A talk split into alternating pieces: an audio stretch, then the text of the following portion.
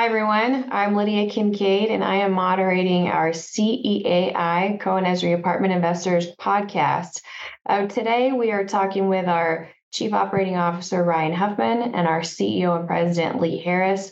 We are going to go into some more detail about the markets that we focus on um, when we're thinking about acquiring a property. We've talked a little bit about this in some other podcast. Um, but today we're going to get a little bit more granular. Before we do that, how about we start at a little bit more macro level? Um, Lee, can you describe for us kind of the basic parameters that we look for? We'll start with that and then we'll get more specific as we go here. Sure. So we look at several factors as we screen markets and then the properties in those markets. Uh, we're looking at population, in, in terms of the top 100 markets relative to, to population size. Uh, and then from there, we look at population growth uh, for the past five years and what it's projected to be for the next five years. Uh, we look at uh, rental rates and what rent growth has looked like uh, over the over the last five years, and again what is what it's projected to to look like over the the ensuing five years. Uh, population growth uh, rent growth and then the third uh, factor is job growth. Uh, again looking back five years looking forward five years uh, and we need to see some healthy healthy numbers uh, where these elements are concerned. And i think ryan can can attest to this but we are probably looking out of those top 100 markets, maybe at 49 or 50 of those markets that pass our, our basic screen screen test, if you will. Uh, and I, I, think one other thing when we talk about the top 100 markets, uh, there are many submarkets uh, that make up an MSA. So the, metropolitan statistical area, uh, and and uh, typically, I think the cutoff of the top 100 markets is 200 and some odd thousand people. Uh, there are many communities that are less than 200,000 that make up these larger MSAs. So we will consider, for example, Overland Park, Kansas is part of the Kansas City Metro. And so we're not so concerned about the individual market population as we are the metro population in in terms of that top 100. So that kind of sets the stage here. And I think it's importantly to add that, you know, as we're looking at these markets, we talk about the top 100, we throw out any area we don't do right off the word go. So, you know, we've talked in these podcasts before, we don't do the West Coast, we don't do the Northeast.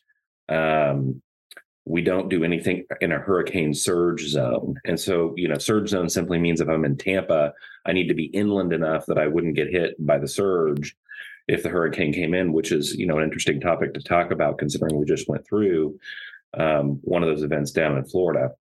Um, but, you know, well, and you and you might mention that the, the lakes at North Port, you might mention the fact that uh, that property did not uh, even though it was right in that path of the hurricane, it got a little a little bit of wind, but it did not get the the surge because we were far enough away from the from that zone. And it and it sustained really, all things considered, minimal damage from a direct hit. So um, th- that's the reason why. And and I say that because when you throw out those areas of the country, interestingly enough, 49 of the top 100 markets are in those areas. Um, and so we're really analyzing after we, you know, get through the screening 50 markets, as you mentioned, uh, or 51 markets, if you will, that are remaining. So at a macro level, that's how we begin. I also think that uh, just to, to put a pin in the the markets where we don't play, why don't we go to the Northeast? Well, those are such specialized markets. Washington D.C., Boston, New York, highly specialized a lot of nuance. Uh, rent control is a big factor in the Northeast, and that's that is something we are not interested in in wrestling with.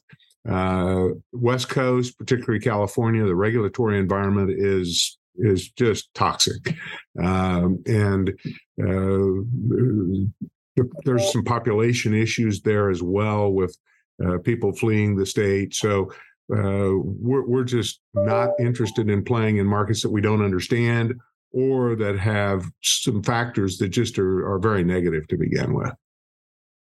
So for our team, before they'll even do a deeper dive on the financials of a property or start the underwriting process, we only look at those um, 51 markets. So that for one sets the stage. And then within those 51 markets, there's a few that we really have our eye on. Um, the, the metrics are really, really strong, and a few we're going to talk about today. And our goal is really to start creating some economies of scale in those particular markets as well. So, Ryan, maybe we can start talking with our headquarters area, Kansas City. What do we like about this area?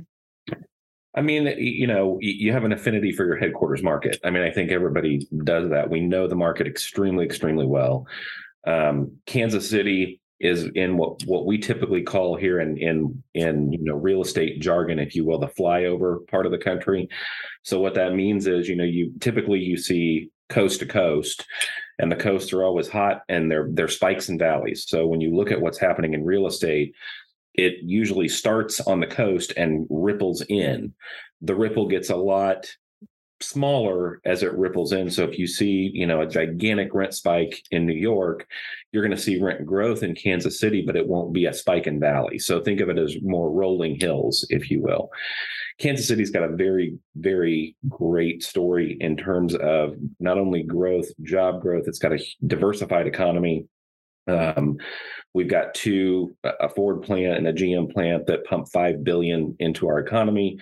Um, we've got sports teams that pump into the economy. We've got healthcare, communications with T-Mobile's headquarters here. Um, we've got some Fortune 500 companies that are here. So, you know, from an and and the cost of living is also very very attractive in Kansas City. So, you know, all of those factors.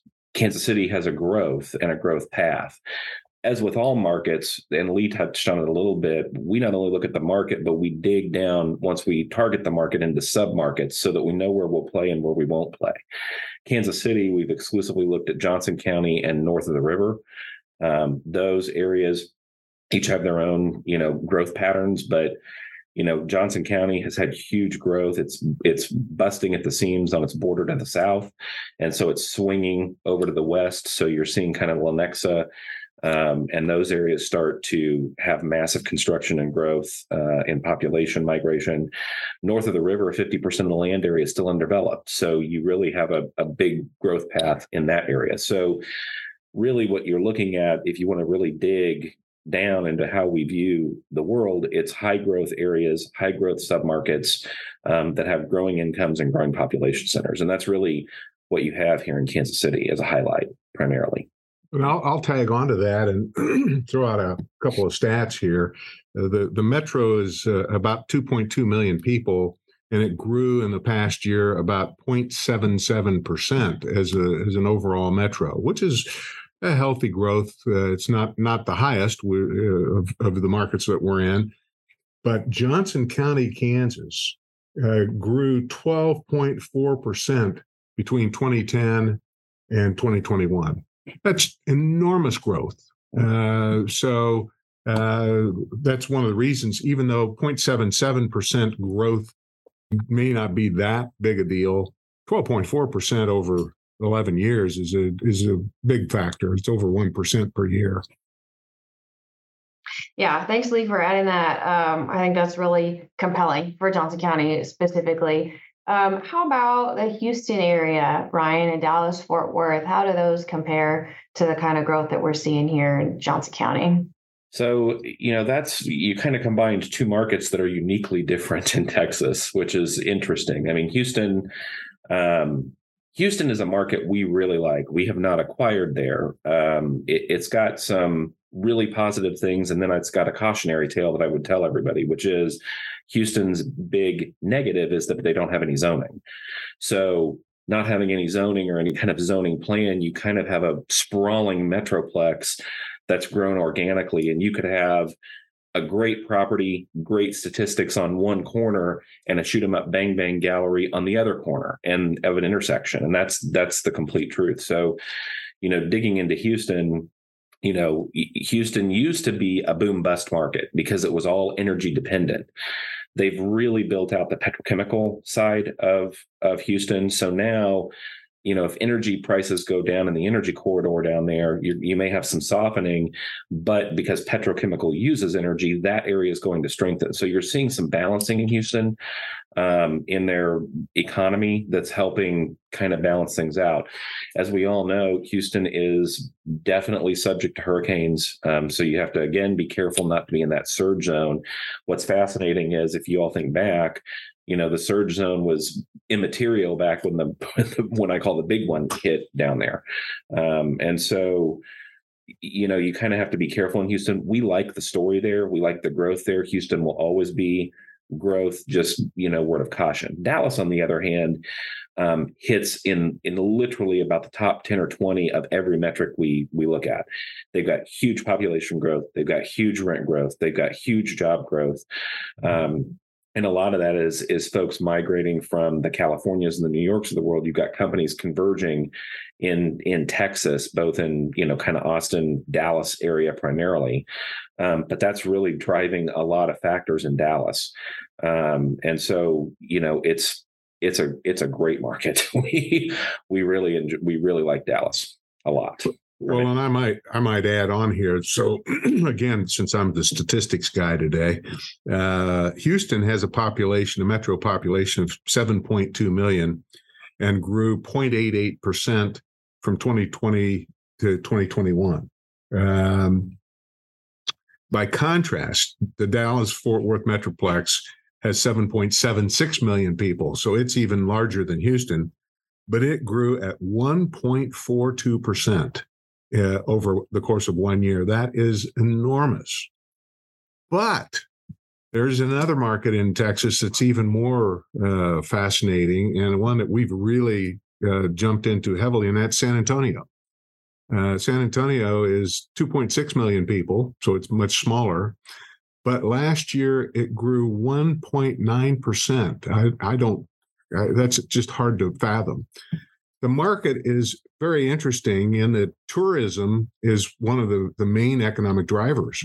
34 million people went to San Antonio last year on, on a tourist basis uh, with the Alamo and SeaWorld and all the other uh, attractions there. Healthcare, education, and the military are uh, other main economic drivers. Uh, we've acquired uh, actually three market rate properties in San Antonio. We sold one, uh, and we've developed uh, one uh, affordable community of 200 units that just opened. Uh, we have two more under construction a 212 unit and a 301 unit affordable workforce housing. but the San Antonio market is just on fire. And the other thing we found is that San Antonio has a lot of available land. So, from a ground up construction standpoint, it's fascinating. Now, we don't do that on the market rate side, but we do the, uh, build ground up on on the workforce side. The one of the one of the properties uh, that we acquired on the market side is literally right across the street from uh, a massive uh, national security agency facility with all the barbed wire and the uh, the fences and the, the, the military guards with automatic weapons that are patrolling literally right across the street. And Ryan, you might uh, speak to that because I think there was a, a major expansion there. Yeah, they did um, a billion dollar expansion on that facility that was under construction when we closed. Uh, so it's huge. And the and the employment, there's a lot of employees that uh, that work there. So uh, there's an Air Force base that uh, seems to be thriving there and, and in no danger of closing.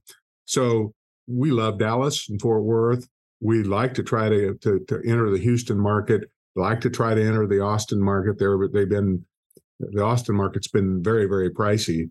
But San Antonio has just been a real shining star for us uh, with with all these growth factors that we look for.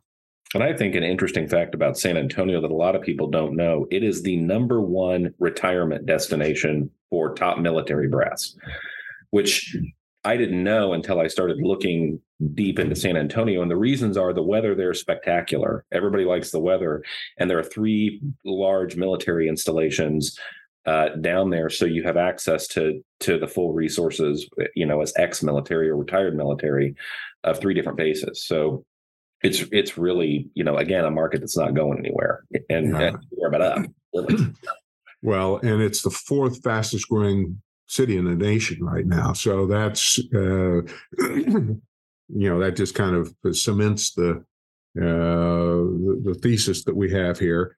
Interestingly, Florida uh, is we have one asset in Florida. We've tried to acquire other assets. Uh, Florida is a is, is a market of 22 million people. Uh, it's now surpassed New York as the uh, you got you have California, you have Texas, and and now I think Florida in terms of being the third largest state by population. The entire state increased population by 1.6 percent over the course of one year. That's the whole state which is just enormous. Uh, as many people know, I live in Naples, Florida, a good part of the year, uh, live and work there. And uh, we have, I believe, our metro is about 380,000, uh, projected to be 800,000 by 2030 in, in the next eight years. And uh, it's it's just amazing how many people are, are moving there for the weather, for economic reasons, it's a, a, very friendly state for business. Uh, and I think that's the other thing that we should be pointing out here is Texas is biz- business friendly. Uh, Kansas uh, and Missouri both generally are business friendly. Uh, Florida certainly is business friendly. And uh, Ryan, we probably ought to talk a little about Atlanta too, which has 6 million people and a 1.73% growth rate year over year. What, what do you think about Atlanta? We love Atlanta too. Uh, we've owned there again in Atlanta. Um, you focus in on areas where we'll go. You know, you look at Peachtree City and that whole area of expansion. Um, you got Delta's hub there, which is a huge generator, very diversified economy. Um, anything in that Buckhead kind of northern part of Atlanta is great. Um, Denton is great. Um, and so, you know, you, there are so many good areas in Atlanta um, that I don't think you could say enough good things about about that. What's interesting about Atlanta, looking historically back, and this is just food for thought as everybody gets in. Atlanta doesn't it's not a boom bust market it's almost a slow burn slow grow so they can have a decade of explosive growth and then they could have a decade of nominal to slight contraction it's it's a fascinating thing to watch because we talk about markets and markets can spike and and go back and forth. And Atlanta being as big as it is um, seems to take a lot a lot longer on the up and and a lot longer on the kind of other side of the hill. So um, it's just one of those markets to watch when you buy right. Kind of where are you in the cycle of Atlanta specifically? So just making sure you're understanding where that market is you know, it's interestingly, you mentioned Florida. I want to go back to that for a minute. One of the things that I found really interesting is Marcus and Millichap. We look at this stuff when we do our statistical analysis. They did a top 20 um, for inbound population growth back in 2020. Florida had five of the top 20 cities for inbound population growth Tallahassee, um, Orlando, uh, Tampa, and West Palm and Fort Myers. And so, you know, we all saw what happened in Fort Myers, but I think that'll rebuild back because it's such a desirable location for the weather and, and other things. So, you know, looking at that, you can see where the population migration is occurring, and, and it still occurs today, two years later. Well, and and we're we're bouncing back and forth, but back to Atlanta for a moment. Uh, Microsoft has purchased 90 acres uh, in the south part of the city where uh, they're going to build a new campus. Uh, they're in the process of of hiring and moving 1,500 workers to that facility. I mean, that's a great vote of confidence in in the in that particular market.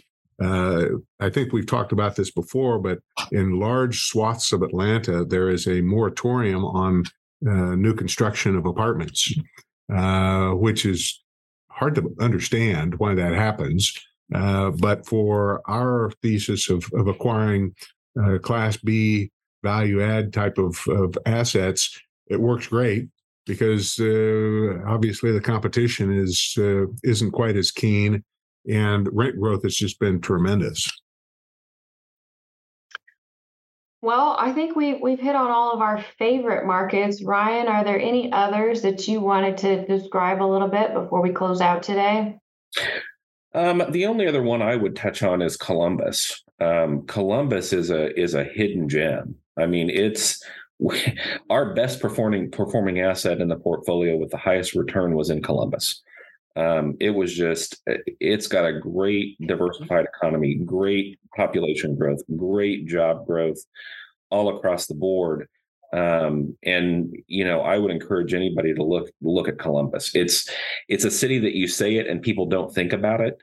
Um, but what a great story that has. Um, and the only other one I would mention that we've had success in, and I mention it for a very specific re- reason, is Lincoln, Nebraska, which isn't in the top MSAs. But let me tell you why I mention it. We got offered a 600 plus unit property there, and I said no to it. I said no to it four times before I got knocked over the head and said we're going to go. And we dug into that market between the government, between the University of Nebraska, um, we haven't touched on this, but but Nebraska, Lincoln specifically, is one of the most recession-proof cities I've ever seen. When we were in the downturn in 2008, their unemployment rate never dropped below four percent. It it just held because of all of the economic drivers there. The population is half a million people or so, but they need so many units because of migration there by 2030 that it's just a tight occupancy market um, and vibrant with everything you have as a Midwest college town. So that's another one, another hidden gem that I would just throw out to everybody that, you know, Lincoln's just got a great, a great story too. You know, I think that the uh, recession proof uh, nature of, of a market is driven by uh, the diversification of the economy. I mean, that's a pretty obvious statement to make, but uh, when you have strong growth uh, you're in a particularly a sunbelt market where people want to be uh, for a lot of reasons. The weather being certainly one, but uh, you you you have a diverse economy. Uh, when the economy does take a dip, uh, I think that these markets like Atlanta, like San Antonio, Dallas, Fort Worth, Florida, uh, they they feel it less, and that's one of the, the things that's attractive to us from a from an acquisition standpoint. Well, this has been great. Thanks, Lee, our statistician for the day, and thanks, Ryan, for your commentary as well. Thanks, everyone, for listening.